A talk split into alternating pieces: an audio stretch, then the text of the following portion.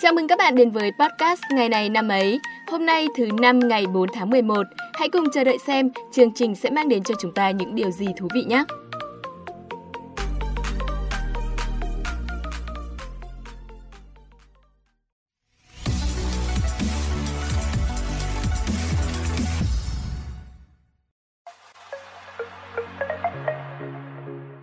Mở đầu sẽ là một tin vui thuộc lĩnh vực thể thao.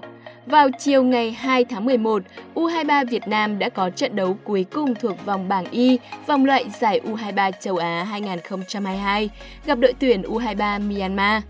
Mặc dù chỉ cần hòa là có vé dự vòng chung kết, nhưng U23 Việt Nam vẫn chủ động chơi tấn công ngay từ đầu nhằm đạt được mục tiêu giành chọn 3 điểm. Với lối chơi này, U23 Việt Nam tạo được thế trận tốt trước U23 Myanmar và có bàn mở tỷ số ở phút thứ 59. Bị dẫn bàn, U23 Myanmar liền dồn đội hình lên chơi tấn công tìm bàn gỡ và cơ hội tiếp tục đến với U23 Việt Nam khi hàng phòng ngự Myanmar để lộ ra nhiều khoảng trống. Tuy vậy, các cơ hội đều không thể được hiện thực hóa thành bàn thắng và 1-0 nghiêng về U23 Việt Nam cũng chính là kết quả cuối cùng của trận đấu này. Thắng trận này, U23 Việt Nam giành ngôi đầu bảng Y với 6 điểm sau 2 trận toàn thắng và giành chiếc vé chính thức tham dự vòng chung kết giải U23 châu Á 2022 tại Uzbekistan vào năm sau. Đây là lần thứ tư liên tiếp bóng đá Việt Nam góp mặt ở sân chơi này. Không chỉ vậy, còn có một tin khá vui nữa, đó là đội tuyển U23 của chúng ta có nhiều khả năng sẽ rơi vào bảng đấu được đánh giá dễ thở trong giải đấu lần này. Nguyên nhân là bởi, theo phân nhóm bốc thăm vòng chung kết U23 châu Á 2022, U23 Việt Nam nằm ở nhóm 3, cùng nhóm với U23 Iraq, U23 Qatar và U23 Nhật Bản. Nên chúng ta sẽ tránh được các đội bóng mạnh này tại vòng bảng. Trong khi đó, hai đại diện còn lại của khu vực Đông Nam Á là U23 Thái Lan và U23 Malaysia nằm ở nhóm 2 và nhóm 4. Điều này có nghĩa là U23 Thái Lan nhóm 2, U23 Việt Nam nhóm 3 và U23 Malaysia nhóm 4 hoàn toàn có thể nằm chung bảng đấu tại vòng chung kết U23 châu Á 2022. Đây là các đối thủ đã rất quen thuộc với chúng ta, nên thầy Park chắc hẳn sẽ có nhiều đấu pháp phù hợp. U23 Việt Nam từng làm nên kỳ tích ở vòng chung kết U23 châu Á 2018 tại Trung Quốc khi giành ngôi vị Á quân. Chúc cho đội tuyển của chúng ta trong giải đấu lần này cũng sẽ tiếp tục đạt thêm được những thành tích như kỳ vọng. Còn bây giờ, chúng ta sẽ cùng đến với phần tiếp theo của chương trình hôm nay.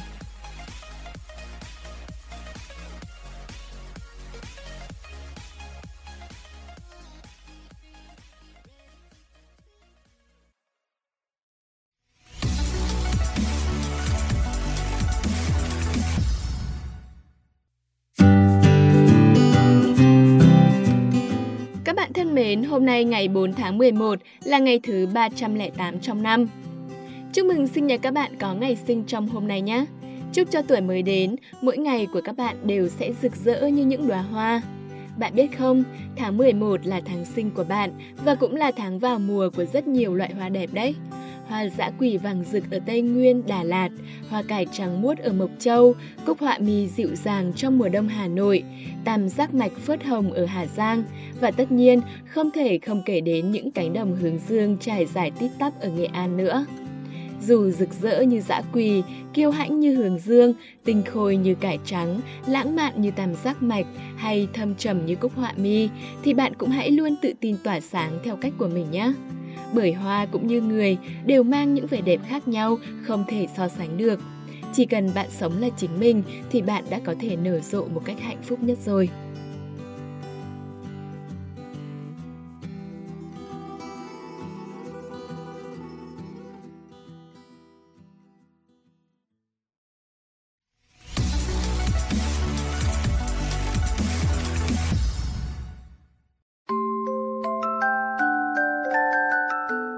Ta đang tiếp tục với ngày này năm ấy ngày 4 tháng 11.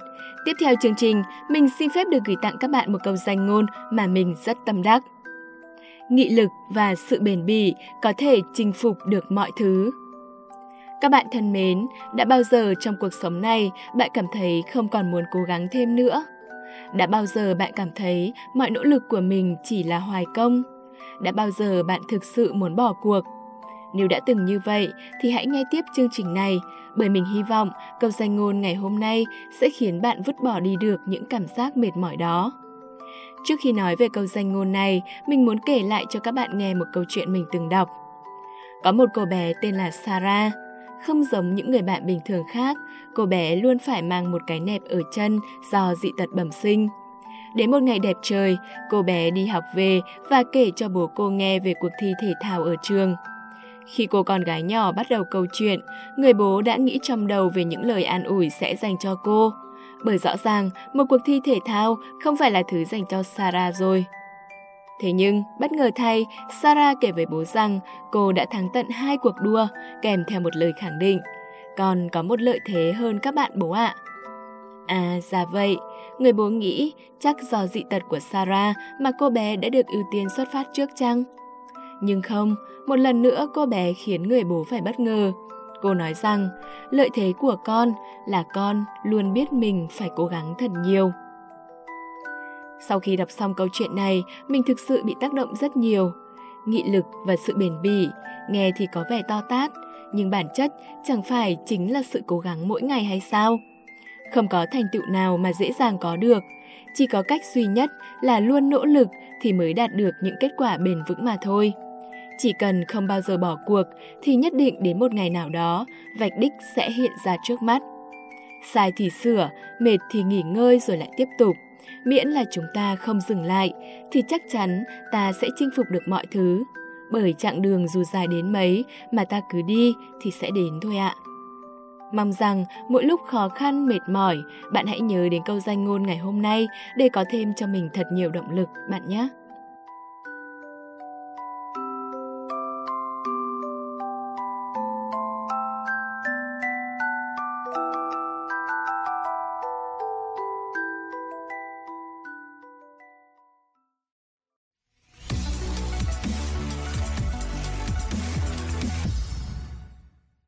Tèn tèn vậy là chúng ta đã đi đến phần cuối của chương trình rồi.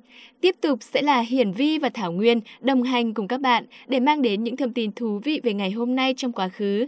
Nào, cùng lên chuyến tàu của ngày này năm ấy và ngược thời gian để cùng khám phá ngay sau đây nhé.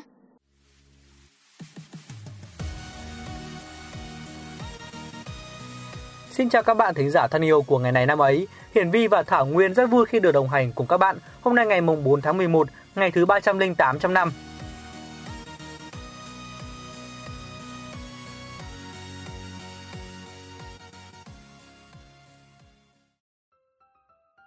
Ê, tập đàn guitar đến đâu rồi Vi? À, đầu tiên thì xin mời các bạn đến này, với... Này, định đánh chống lảng ấy hả? Tưởng quyết tâm lắm cơ mà. Không, tại giờ này tôi hơi bận học hành một tí nên là tạm gác việc học đàn lại thôi. Còn khi nào rảnh thì lại tập tiếp. Đúng là lý do to hơn mục đích. Bà cứ đợi đấy. Còn bây giờ thì xin mời các bạn đến với những sự kiện trên thế giới, vì hôm nay sẽ không có những sự kiện tại Việt Nam.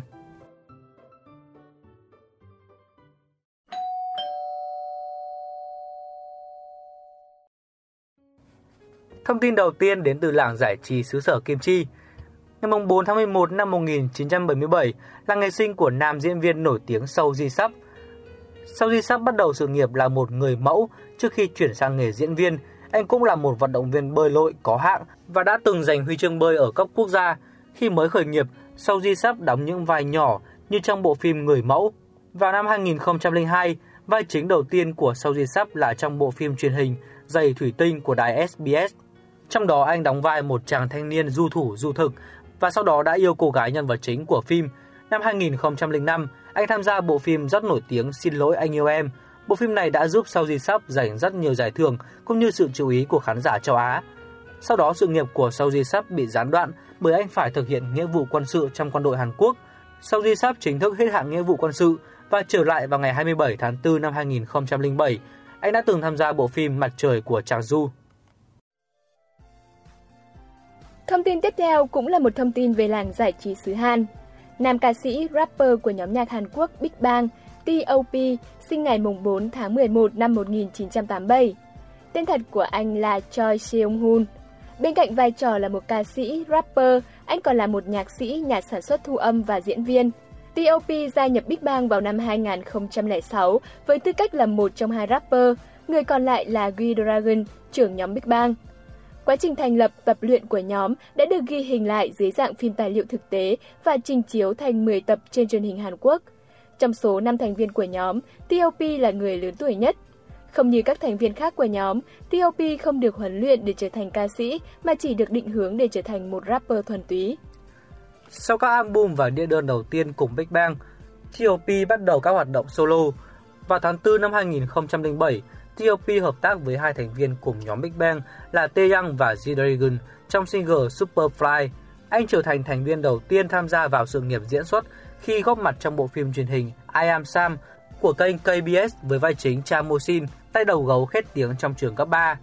T.O.P bắt đầu thời hạn nghĩa vụ quân sự bắt buộc vào ngày 2 tháng 9 năm 2017. Sau 2 tháng đảm nhận vị trí sĩ quan cảnh sát, anh được thông báo sẽ dự kiến thôi ngũ vào ngày 8 tháng 11 năm 2018. Đầu tháng 6 năm 2017, T.O.P bị cáo buộc sử dụng cần sa. Anh sau đó bị chuyển qua một đơn vị cảnh sát khác, đồng thời bị đình chỉ công tác để chờ xử lý. Vào ngày 6 tháng 6, Thio Pi bất tỉnh trong sở cảnh sát vì sử dụng thuốc an thần quá liều và được đưa vào viện ngay sau đó. Chúng ta cùng chuyển sang thông tin tiếp theo. Tại Phnom Penh, Campuchia, Trung Quốc và các nước thành viên ASEAN ký kết tuyên bố về ứng xử các bên ở Biển Đông vào ngày 4 tháng 11 năm 2002. Tuyên bố về ứng xử của các bên ở Biển Đông, còn gọi là tuyên bố về ứng xử của các bên ở Biển Nam Trung Hoa, viết tắt là DOC, là một văn kiện được các nước ASEAN và Trung Quốc ký kết nhân dịp Hội nghị Thượng đỉnh ASEAN lần thứ 8. Đây là văn kiện chính trị đầu tiên mà ASEAN và Trung Quốc đạt được có liên quan đến vấn đề Biển Đông và được coi là bước đột phá trong quan hệ ASEAN-Trung Quốc về vấn đề Biển Đông. Việc ký văn kiện này là kết quả nỗ lực của các nước ASEAN, đặc biệt là của bốn nước liên quan trực tiếp tranh chấp ở quần đảo Trường Sa trong việc duy trì hòa bình và ổn định ở Biển Đông. Ngày 4 tháng 11 năm 2008, Barack Obama giành thắng lợi trước John McCain trong kỳ bầu cử Tổng thống Hoa Kỳ, trở thành người Mỹ gốc Phi đầu tiên thắng cử chức vụ này. Lễ nhậm chức của Barack Obama diễn ra vào ngày 20 tháng 1 năm 2009. Ngay từ những ngày đầu tiên, Obama đã ban hành những sắc lệnh và những bản ghi nhớ hướng dẫn quân đội Hoa Kỳ phát triển kế hoạch triệt thoái binh sĩ khỏi Iraq. Ông đã tiến hành cải tổ hầu hết các lĩnh vực của xã hội Mỹ, mang lại quyền lợi cho phụ nữ, nâng cao phúc lợi xã hội. Obama thường được nhắc đến như là một nhà hùng biện xuất sắc. Từ giai đoạn chuẩn bị nhậm chức đến suốt nhiệm kỳ tổng thống, mỗi tuần ông đều có một bài nói chuyện được đưa lên Internet. Obama được xem là nhà lãnh đạo thế giới nhiều quyền lực nhất cũng như được tôn trọng nhất. Trong một cuộc khảo sát vào tháng 5 năm 2009 của Harris, Obama được đánh giá là nhà lãnh đạo thế giới được yêu thích nhất và là nhân vật được kỳ vọng nhất có thể dẫn dắt thế giới ra khỏi cơn suy thoái kinh tế. Ngày 9 tháng 10 năm 2009, Ủy ban Nobel Na Uy tuyên bố Obama đoạt giải Nobel Hòa Bình do những nỗ lực phi thường của ông nhằm củng cố nền ngoại giao quốc tế và sự hợp tác giữa các dân tộc. Đến đây thì thời lượng của ngày này năm ấy hôm nay đã hết. Xin cảm ơn các bạn đã chú ý lắng nghe. Xin chào và hẹn gặp lại.